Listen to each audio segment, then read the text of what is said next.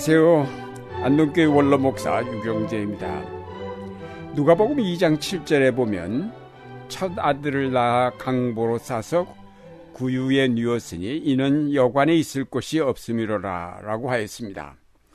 여관에 빈 방이 없었다는 얘기입니다. 하나님의 아들이 탄생하시는데 여관에 그를 위한 빈 방이 없었다는 얘기입니다. 이 여관 주인은 산모 마리아를 위해 방을 마련하는 대신 마국간을 내어주었습니다. 여관 주인은 빈 방이 없어이다라고 간단히 거절함으로 하나님의 아들의 탄생을 맞이할 수 없었습니다. 빈 방이 없다고 말하는 여관 주인은 바쁘게 오늘을 살아가는 현대인을 상징하고 있다고 하겠습니다. 많은 사람이 자기 삶에만 급급했지 여기 이루어져가는 하나님 나라에 대해서는 아무런 기대도 갖고 있지 않습니다. 주님 오시기를 기다리지 않습니다. 배열을 따라온 동방 박사들이나 천사가 전해준 소식을 듣고 베들레헴을 찾은 목자들 같은 그런 사람들은 극히 소수입니다. 심지어 믿는 사람들조차도 하나님의 나라에 대한 기대나 기다림이 별로 없는 것 같습니다. 이런 현대인들과 달리 초대교회는 주께서 오고 계십니다라는 뜻의 마라나타를 인사말로 나누며 항상 기다림 속에 살았습니다. 오늘 우리에게 필요한 것은 바로 이들과 같이 주님 오시기를 간절히 기다리는 마음입니다. 기다리는 마음이 없을 때 우리는 주님을 영접할 수 없습니다. 이번 성탄절에도 주께서 우리 모두에게 찾아오실 것입니다. 그러나 우리에게 기다리는 마음이 없을 때 오시는 주님을 보면서도 빈 방이 없어이다라고 하면서 문을 닫아버릴지도 모릅니다. 1년 동안 계속된 코로나 팬데믹 상황 속에서 우리가 백신을 간절히 기다리듯 주님만이 우리의 구원자의심을 믿고 간절한 마음으로 그가 오시기를 기다려야 하겠습니다. 만약 그 여관 주인이 마리아가 하나님의 아들을 잉태한 사실을 알았다면 어떻게든 방을 마련하였을지 모릅니다. 그러나 너무나도 평범한 요셉과 마리아를 보면서 무심히 빈 방이 없다고 박대하였습니다. 그 마국간에서 아기가 태어나고 동방박사가 찾아오고 목자들이 왔어도 그는 그 아기의 존재에 대해 별로 관심을 두지 않았습니다. 결국 기대를 갖지 아니한 사람의 눈은 항상 가려져 있기 마련입니다. 등잔 밑이 어둡다는 속담대로 자기 집 마국간에서 빛나고 있는 영광의 광채를 보지 못한 채 여관 주인은 잠들어 있었던 것입니다. 하늘에는 별이 빛나면서 그 마국간을 비추고 있었지만 관심이 없었던 여관 주인에게는 그 별빛이 보이지를 않았습니다. 이 여관 주인과 달리 항상 예리하게 이 역사를 주시하며 기다리는 노인이 있었는데 시므온이었습니다. 그는 이스라엘의 위로를 기다리는 자라고 하였습니다. 그는 그리스도를 보기 전에는 죽지 아니하리라는 성령의 지시를 받고 있었던 사람입니다. 그래서 그는 아침마다 새로운 기대를 안고 깨어나곤 했을 것입니다. 그러던 어느 날 그는 한 아기를 안고 예배에 참석한 시골 아낙네를 발견하였습니다. 그 순간 그 어린 아기가 바로 하나님의 기름 부은 받은 자라는 것을 알아볼 수 있었습니다.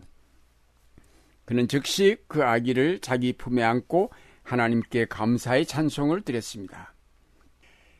주제여 이제는 말씀하신 대로 종을 평안히 놓아주시는도다.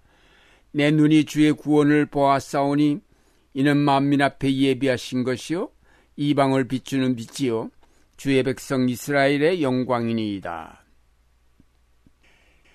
이번 성탄절에 주님께서 정확히 어떤 모습으로 와서 여러분과 저의 문을 두드리실지 알지 못합니다. 그러나 분명히 아는 것은 그가 감추어진 모습으로 오신다는 사실입니다.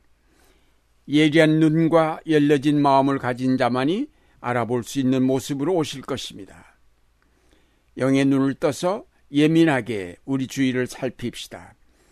그래서 주님이 오셨는데도 알아뵙지 못하고 빈방이 없어이다라고 박대하는 일이 없도록 해야 하겠습니다. 한 가지 더 생각해 볼 것은 이 여관 주인은 아기 예수가 유대인들이 오래 기다리던 메시아인 줄 알았으면서도 그를 원하지 않았기 때문에 거절해 버렸는지도 모릅니다. 헤롯은 동방 박사로부터 아기 예수의 탄생에 대한 소문을 듣자 그를 죽이려고 하였습니다. 그는 아기 예수를 원하지 않았습니다. 헤롯뿐만 아니라 유대인들도 실상 메시아가 오셨는데도 그를 영접하지 않았습니다. 그들의 율법이 그들의 마음을 너무 강하게 사로잡았기 때문에 빈방이 없어이다라고 할 수밖에 없었던 것입니다. 권력에 취한 헤롯이나 율법에 사로잡힌 유대인들만이 아니라 영생을 갈망하면서도 예수님을 영접하지 못한 사람도 있었습니다. 예수님 앞에 나왔던 부자 관원이 바로 그런 사람입니다. 그는 마음속에 다른 손님, 즉 재물을 모시고 있었기에 주님을 모실 자리가 없었던 것입니다. 이와 같이 많은 사람이 주님이 오심을 별로 달가워하지 않습니다. 주님이 오시면 내게 재물에 대한 집착을 버리라고 하실 것이기 때문입니다. 주님이 오시면 형제의 허물을 용서하라고 하시기 때문입니다. 주님이 오시면 이제까지 쌓아 올렸던 나의 아성을 모두 헐어버리라고 하시기 때문입니다. 주님이 오시면 나의 안일한 삶을 버리고 주님을 위하여 헌신하라고 하실 것이기 때문입니다. 주님이 오시면 허영에 들뜬 우리의 삶을 버리고 절제하며 경건하게 살라고 하실 것이기 때문에 우리는 주님이 오신 것을 별로 달가워하지 않습니다.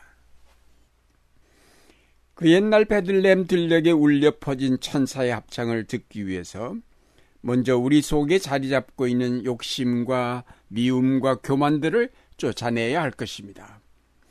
찬란하게 그 베들렘 상공에 떠 있던 별빛을 보려면 먼저 이 세상 것들로 가려진 우리의 눈이 떠져야 할 것입니다.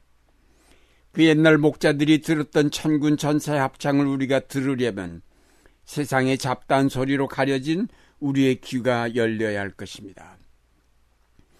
주님이 주시는 평화가 우리 속에 깃들이게 하려면 먼저 우리의 분주한 삶에서 자신을 성찰할 수 있는 고요한 시간을 마련해야 할 것입니다.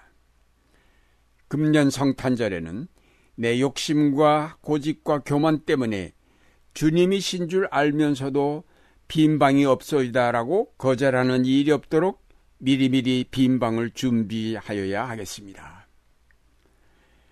사랑하는 여러분, 코로나로 말할 수 없는 두려움과 고통 속에서 맞는 이번 성탄절이기에 우리가 더욱 간절한 마음으로 주님 오시기를 기다려야 하겠습니다.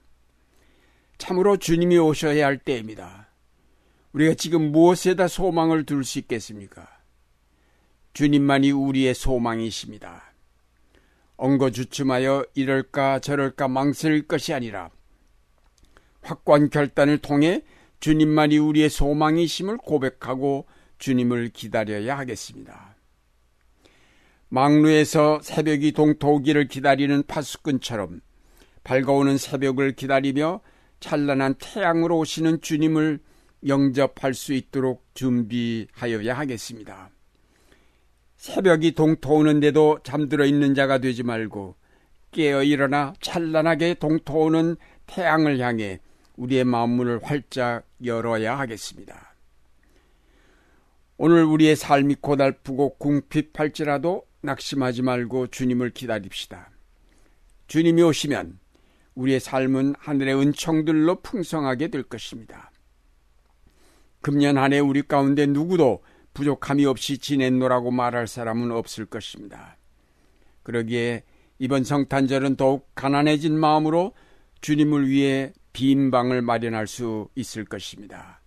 거기에 우리 주님을 영접하십시다. 주 예수여 어서 오시옵소서.